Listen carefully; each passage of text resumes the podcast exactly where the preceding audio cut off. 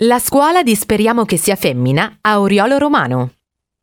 In un casale della campagna toscana vive in armonia un gruppo di donne. Elena, donna energica e razionale, dirige la fattoria, mentre la domestica Fosca, pratica e di buon senso, è il vero nome tutelare della casa, che provvede alle necessità materiali di tutte.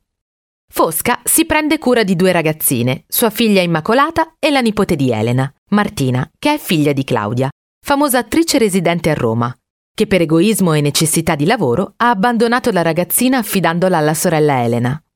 Un'altra donna, Franca, la figlia maggiore di Elena, appare e scompare a seconda dei fidanzati presi o lasciati.